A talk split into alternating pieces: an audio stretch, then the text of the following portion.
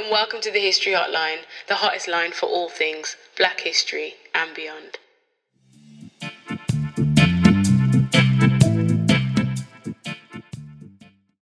Hello, everyone, and welcome to episode 52 of the History Hotline. My name is Deanna Lynn Cook, and I am your host today.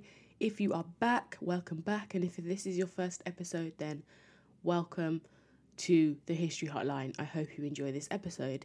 Now, episode 52 is entitled The Caribbean's Contribution to World War One.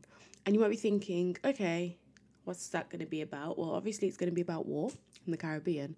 But in what context? Because we often think about war as, you know, the sacrifice people made um, in giving their lives in fighting as servicemen and women. But we don't often think about the financial contributions that are given by actual nations. And did we know that nations around the world financially funded World War One and Two, but we're only talking about World War One today. But we're going to get into what that contribution actually looked like, what those numbers were, what sacrifices, especially those in Caribbean islands. It's not to say it was just the Caribbean, but I did want to focus on the Caribbean today. Um, what they actually gave outside of men and women. And I think it's an important one to do because, you know, it is, I am recording this episode um, a few days before um, the 11th of November, um, which is where we remember World War One, um, as it is the anniversary of its end, and is used to commemorate armistice. Um, and uh, normally at 11 a.m. on the 11th hour, so yeah, 11 a.m. of the 11th month, November, the 11th day really butchered that, didn't I? Um, on the 11th hour of the 11th day of the 11th month, um, a minute or two minute silence is normally observed um, to commemorate the war. Now, I think I have my own personal feelings, thoughts on war more generally, um, and especially historic wars, but I do also think it's important to remember those who contributed. Um, and I've done episodes in the past about individual people or regiments, so so please feel free to go back and listen to them. Episode twelve, which I think was recorded like this time last year. To think I was only on episode twelve then, um, lest we forget, and that was about I think three particular servicemen who had fought um, and been part of the war effort.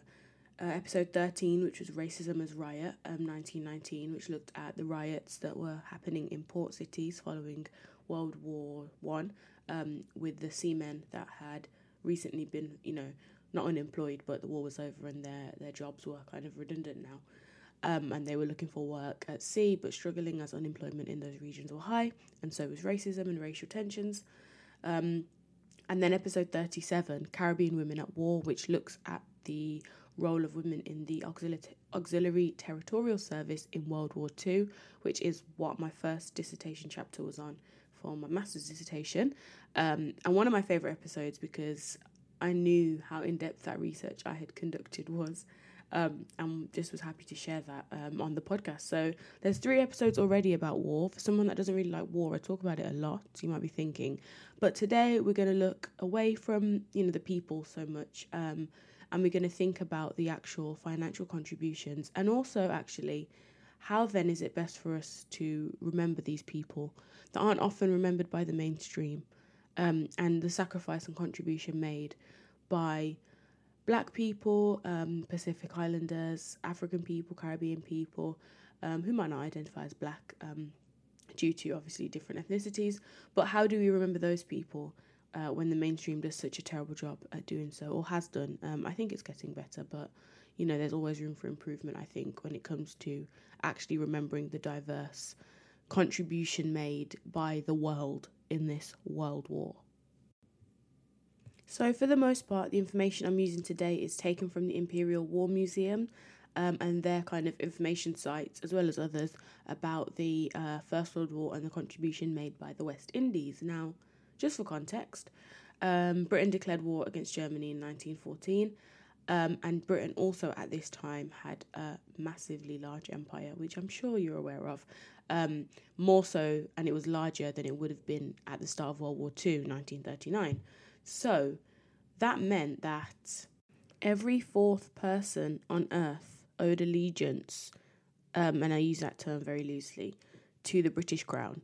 They would have been British subjects at that time. So, by Britain declaring war on Germany in 1914, it actually meant that they were pulling around a quarter of the population into a global conflict at that time.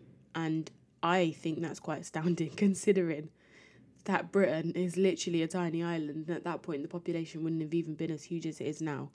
Um, and the fact that they were pulling in so many people, um, it was clear that Britain were not even at an advantage. It's a weird way to look at it with war. I don't think anyone is advantaged in war if people are dying. But the fact that they had, I guess, the global backing of so many nations um, going into this war in comparison to Germany um, is quite an interesting one, I think. And I wonder how aware Britain's, you know, government at the time and those um, people in charge were kind of of the fact that they had the disposal of the empire at their hands and if they if they kind of felt they could rely on on those across the empire. So when war actually breaks out uh, in 1914 most of the british colonies especially in the west indies were very quick to support the war effort um, and that was in men money and materials. That would have been a really good title for this episode. Men money and materials. But it wasn't just men. So no actually it wouldn't be a good title the erasure of black women and Caribbean women from war efforts is not something that I like.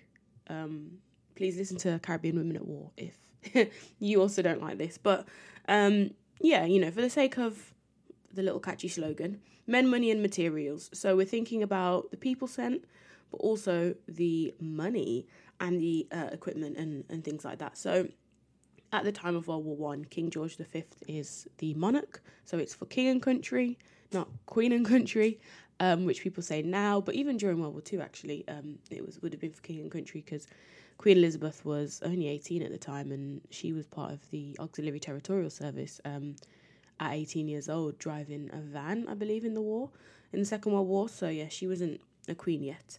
Um, so for king and country, and I wanted to read out um, a poster. So Whilst the colonies pledged support, without much encouragement, I will add, from Britain, um, Britain also mounted their campaigns of Your Country Needs You, um, just as they did in Britain. Um, and whilst, you know, we, we kind of know those posters of, is it Lord Kitchener? Who was the British Secretary of State for War, not the Calypsonian that sang When the Windrush Arrived. Because if someone says to me Lord Kitchener, I go straight to him.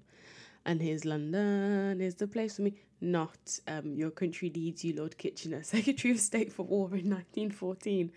Um, that's the whole conversation about how Calypsonians use like satire in their names. Um, that could be a whole episode. Not for today though. Um, my mind is wandering. So back to these war effort posters. You know, you got Lord Kitchener pointing a finger. Your country needs you, and similar posters were sent to the Caribbean.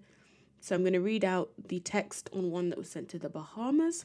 It says, big bold letters Young men of the Bahamas, the British Empire is engaged in a life and death struggle. Never in the in- history of England, never since the misty distant past of 2,000 years ago, has our beloved country been engaged in such a conflict as she is engaged in today. To bring to nothing this mighty attack by an unscrupulous and well prepared foe, his most gracious, Majesty King George, that was in capitals by the way, His Most Gracious Majesty King George, has called on the men of his empire, his empire, men of every class, creed, and colour, capital letters again. So he said, no discrimination here, we'll have you all. Um, and in bold, come forward to fight, that the empire may be saved and the foe may be well beaten. This call is to you, young man. Not your neighbor, not your brother, not your cousin, but just you. And the using capital letters. Several hundreds of your mates have come up, have been medically examined, and has been passed as fit. Bold again. What is the matter with you? and using capital letters. Put yourself right with your king. Put yourself right with your fellow men. Put yourself right with yourself and your conscience. And in big capital letters in bold, enlist today. So, my dramatic reading of um, a war effort poster, but you can see that, you know, the rhetoric used in this speech, um, not speech, sorry, in the poster, is very much like putting the blame on the individual person. Like, right, we've got this war happening, now it's up to you to help us win it. It's up to you to serve your country, your king, your fellow men. Don't lack. Don't kind of rely on other people serving because they've already done that, but we need you as well. Like, they didn't have conscription in the Caribbean islands as they did in Britain. So if you were a certain age, you had to fight, or you had to at least, you know, sign up and be medically examined. If you're fit, you'd go. Um, but that meant actually that in the Caribbean, then people were actually volunteering. There was no force, you know, no one was going to make them. If they didn't want to go, they didn't have to go. But the fact that so many people signed up um, and then were declared fit and went on to fight shows and highlights the fact that, um, you know, they were so willing to, to serve quote unquote king and country. Um, now, all of the kind of posters and stuff that I'm talking about today are in the Imperial War Museum, and I believe they they might not have it on right now, but they have in the past had exhibitions about black soldiers um, in the wars, World War One and Two, and others. So you know, if you're about in London, feel free to check that out or go online because I'd say you know of all the uh, archives and museums out there, Imperial War Museum's online digital content is actually sensational. Um, I'll give them give them a clap here. okay, now here comes the controversy. Because as you've heard in that poster, they will accept anyone, whatever class, creed, or colour. But that actually didn't mean what you think it means, because there had to be discrimination. Don't let me fool you into thinking there was none. Um, most of the men that signed up from the West Indies would have wanted to join the front lines um, and prove their worth on the battlefield. You know, that's what your kind of idea of signing up for a war is. Not my personal calling, um, but at time of war, you know, uh, you want to be a soldier, you want to be that man that's going to save people. I'm sure. Maybe that's the psychology. However, Britain's War Office, they didn't really want black men in the army. Yeah, you, you heard that correctly. They didn't want black men in the army. they just oh, nothing makes sense. Um, but on the personal intervention, actually, of George V, the War Office eventually relented on that stance. Um, it wasn't actually until the 3rd of November 1915, when I think that poster is from, um, the British West Indies Regiment was established by royal warrant. Um, and there was also the West India Regiment, which had actually served Britain since like 1795. So that's a whole history of of Caribbean people fighting in wars um, for Britain. 1795. Please deep that slavery was still very much legal at that point. Um, so there was a new um, regiment, the British West Indies Regiment, already had the West India India Regiment as well. Um, and so these people, these men, were initially eventually allowed to, to kind of join the war effort on the battlefield and it's kind of annoying because this whole battle happened again in the second world war um, dr harold moody was a key kind of advocate for equality on the front lines and, and in, in war um, because coloured people were not accepted for service um, and the colonial office and the war office were doing it back and back to forth and you know he said she said for the good first few years of World War Two, which sounds ridiculous when you think there's a big German enemy um, that they are supposed to be actually caring about fighting and using all resources possible. But no, not black people. Anyway, um, most people that were recruited in the West Indies, as I've said, volunteered, but also there were leaflets, posters, films, rallies um, to really drum up support um, and to get people to join, there also were incentives, financial incentives. The authorities used financial incentives, tax concessions, and also the fact that wages um, were higher in service than they were for the average civilian job, which unemployment was quite high at the time as well. So if you were lucky enough to have a job, fair enough. But if you weren't, and you knew that these war jobs were going to be more well paid, better paid, sorry, then you know what why wouldn't you? And there were tax incentives. Um there was also this kind of moral persuasion by churches um who kind of would pit the war pit Britain and Germany as like Britain being the moral good and Germany being the moral bad, and you're fighting this moral evil um, by joining the war effort and supporting Britain and fighting Germany.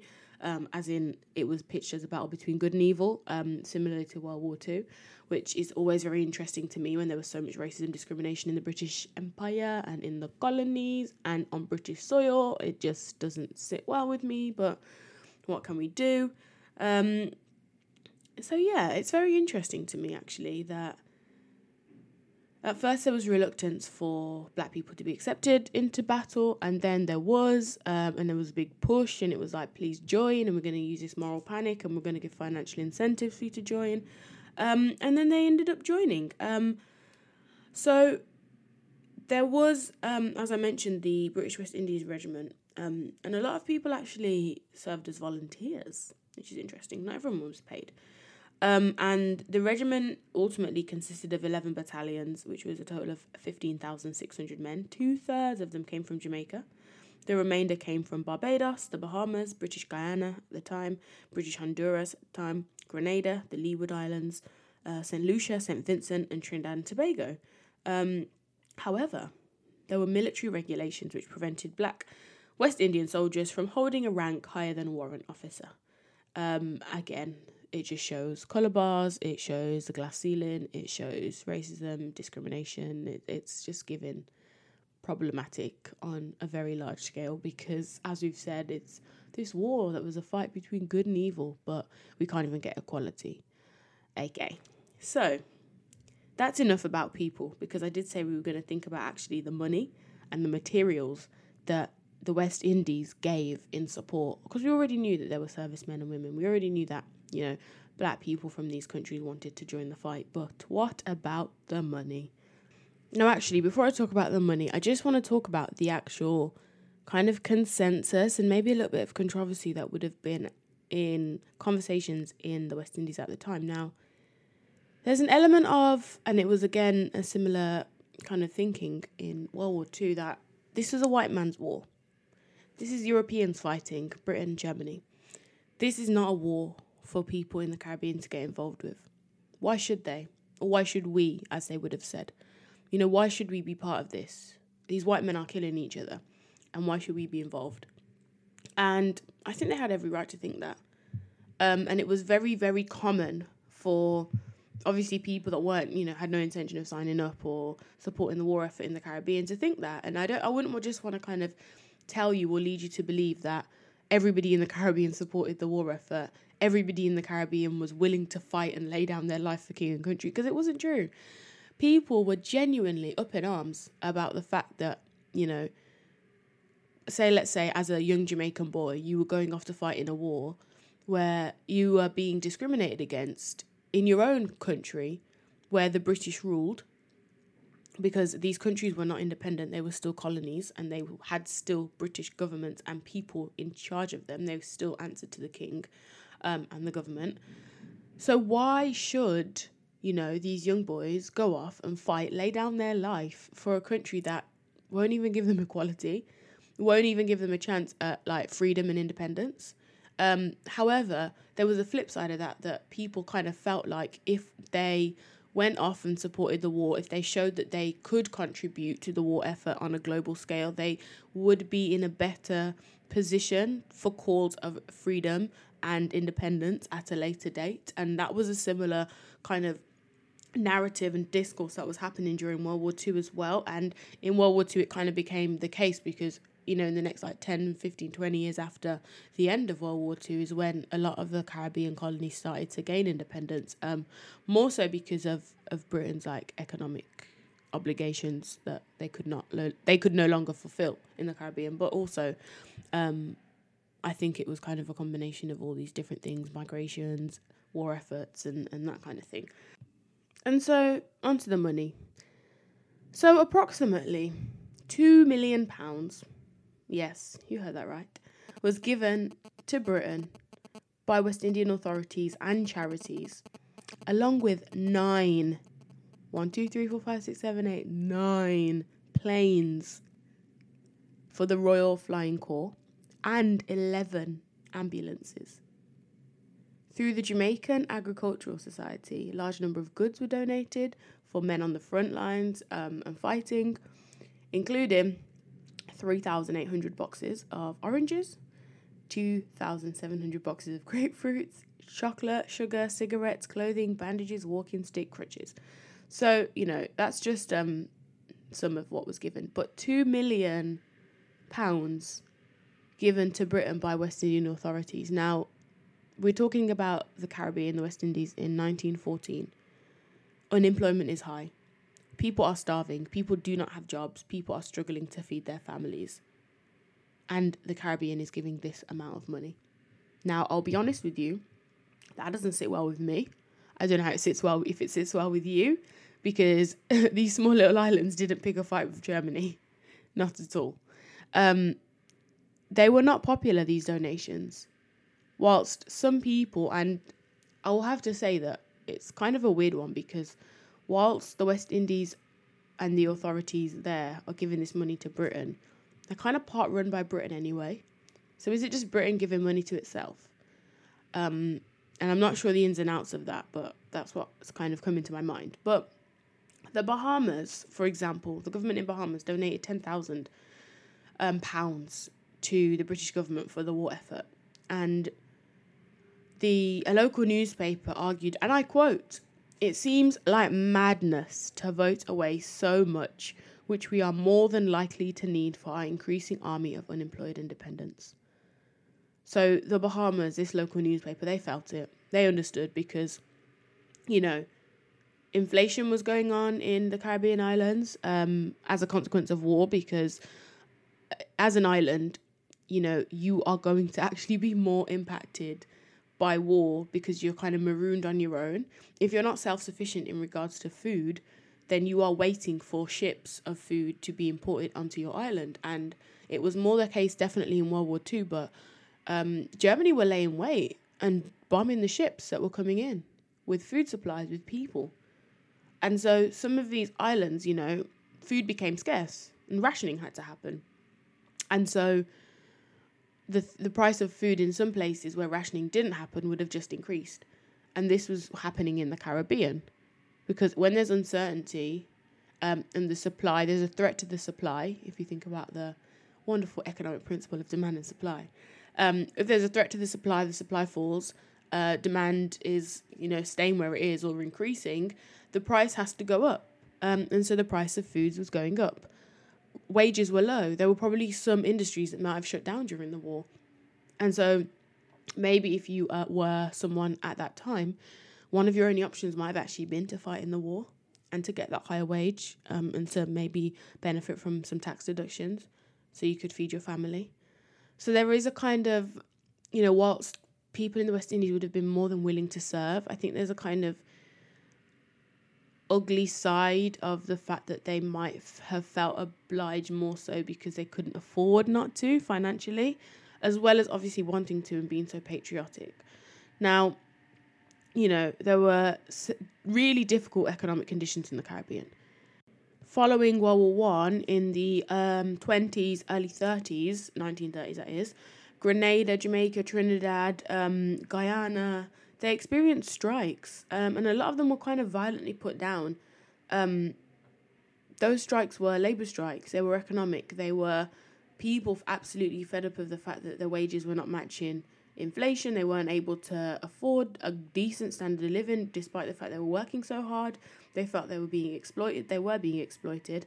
Um, and so, you know, obviously they weren't to know that strikes were coming, but to kind of pit that 1920s, 30s kind of, you know, political climate and instability based off of um, so much, you know, exploitation and discontent in the Caribbean versus this kind of war effort and this big push and this financial um, expenditure that all of these Caribbean islands were giving, it really does highlight, I think, just I don't want to say how backwards things were in terms of what was going on, but the real sacrifice that these countries were making, which we don't really think about financially. Um, and don't get me wrong, they weren't the only countries that were donating financially, but they're my example for today. Um, so yeah, that is just a little taste of, of what was happening, and that's not everything that was given. Um, and I didn't even go into details of the numbers of people that would have served and might have lost their lives, and not every person that supported the war effort was on the front lines. Um, I think that's something we need to think about more. Not everybody would have been a soldier. Um, there were munitions factories, there were medical secretaries, there were people doing admin, there were people, you know, recruiting. There were so many roles within a war. Um, war brings its own economy. Um, and that's why I think some people like it so much because they're always winners in war. And that's not, I mean, the people that win the war, I mean, all the economies and the kind of services that thrive on war. Um, you know, the, is it the uh, military industrial complex in America, which was kind of more at play during the Cold War? Um, you think about how much money certain people were making during that time because of the increase in kind of demand for weapons. Um, yeah, so on that topic, um, and you know the fact that sacrifices were made in more ways than one in the Caribbean, that is. Um, but just to kind of broaden out this theme and idea of remembrance and how we remember these people now, you know, there's normally a poppy appeal, which is set up by the British Legion, which I read something quite interesting on on Twitter. Um, the fact that we rely in this country on the British Legion, which is a charity, to actually support and look after veterans um, in this country, veterans of, of wars more recent as well as ones gone gone long ago. Um, and it's quite interesting that we do that, considering these charities don't start wars; it's the government. Um, so why doesn't the government look after these people? Um, and so by you know supporting the poppy appeal um, and wearing a poppy, which obviously is um, more than just the British Legion. I think at this point, although it's it's them who kind of like start up and do the poppy appeal every year. Um, are we supporting this idea that a charity should be the ones that are um, looking after ex servicemen? I don't know. It was food for thought. Um, I'm not sure if I agree or disagree with that.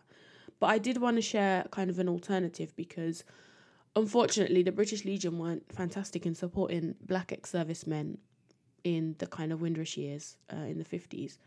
Um, and the a lot of West Indians actually had to set up their own association to support veterans um, and those that needed support with housing after the war in Britain, um, which is quite interesting. And one of the things I came up, I've seen, I've seen a white a white poppy, which also symbolizes instead of glorifying war, um, which people might argue that the red poppy does. Um, it symbolizes peace and kind of is a stand calling for peace more so than um, war and kind of you know suggesting that all these wars were kind of right in a way, um, if I've understood that correctly. But another kind of way to support to remember is the Black Poppy Rose.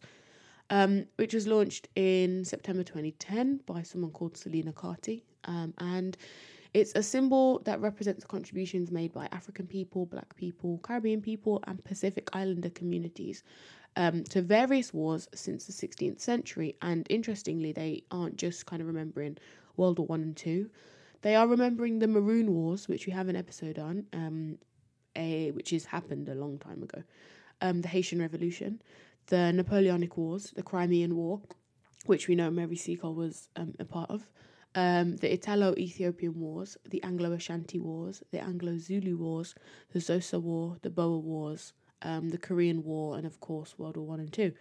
Um, and I think it's interesting to go back and remember all these wars all the way back to kind of the Maroon Wars and the Haitian Revolution, which is so Haitian Revolutions are like 18th century. Uh, Maroon Wars the 19th century. So we're taking it really far back with this remembrance, but you know, celebrating, I think, and remembering black soldiers, um, I don't think it should have had to have been done in a separate way because surely when we say things like lest we forget and you know let's remember these people it should shouldn't be just white people but unfortunately it has been when we think about war i remember when i was younger in school and we used to do like a lot of stuff about war during this time of the year um, and in history i just used to think that oh like it's interesting that black people didn't fight. I wonder what they were doing. Like, you know, thinking about because people used to say there were kids at school that were like, "Oh, my granddad was in this war," or "My great granddad was in that war," and I used to think, "Oh, I wonder if my grandparents did anything like that." And in my head, I was like, "Of course they didn't. They're black. There were no black soldiers. Otherwise, we would know about them." but there were. and uh, interestingly enough, I have family members that were in the RAF and all that stuff. But, you know, we were never to know about them because of the state of history in this country and in, in the education system. And so, unfortunately, it's taken something like the Black Poppy Rose to call out for the remembrance of black people and Pacific Islanders and Asian people and, you know, other people that aren't white, which is really sad, if you ask me, um, but necessary. So, the pins are worn, I will say, um, and this is on their website, by anyone who wishes to remember to empower, educate, and elevate those who are missing key historical narratives that have assisted in the way the world has been shaped today. To assist with the preservation of African slash black history so it's not left deep inside the archives, and to share the history and information with the world so we continue to assist with healing through our shared history and experiences. And I really like that. Um, I think that's what the History Hotline stands for as well in different ways outside of war, as well as, you know, when it comes to war. And so I will leave you on those thoughts today of the black poppy rose, of white poppies, of red poppies, of remembrance, um, and kind of all the ways you might have traditionally remembered war. Um, maybe spare a thought to how you would like to do that moving forwards in the future. Um, so thank you. Thank you so much for listening. I hope you have a wonderful day. Goodbye. Thank you for listening to the History Hotline. If you've enjoyed this episode, please tell a friend to tell a friend. To continue the conversation about black history, head over to our social media platforms at the History Hotline on Instagram and at the History HL on Twitter.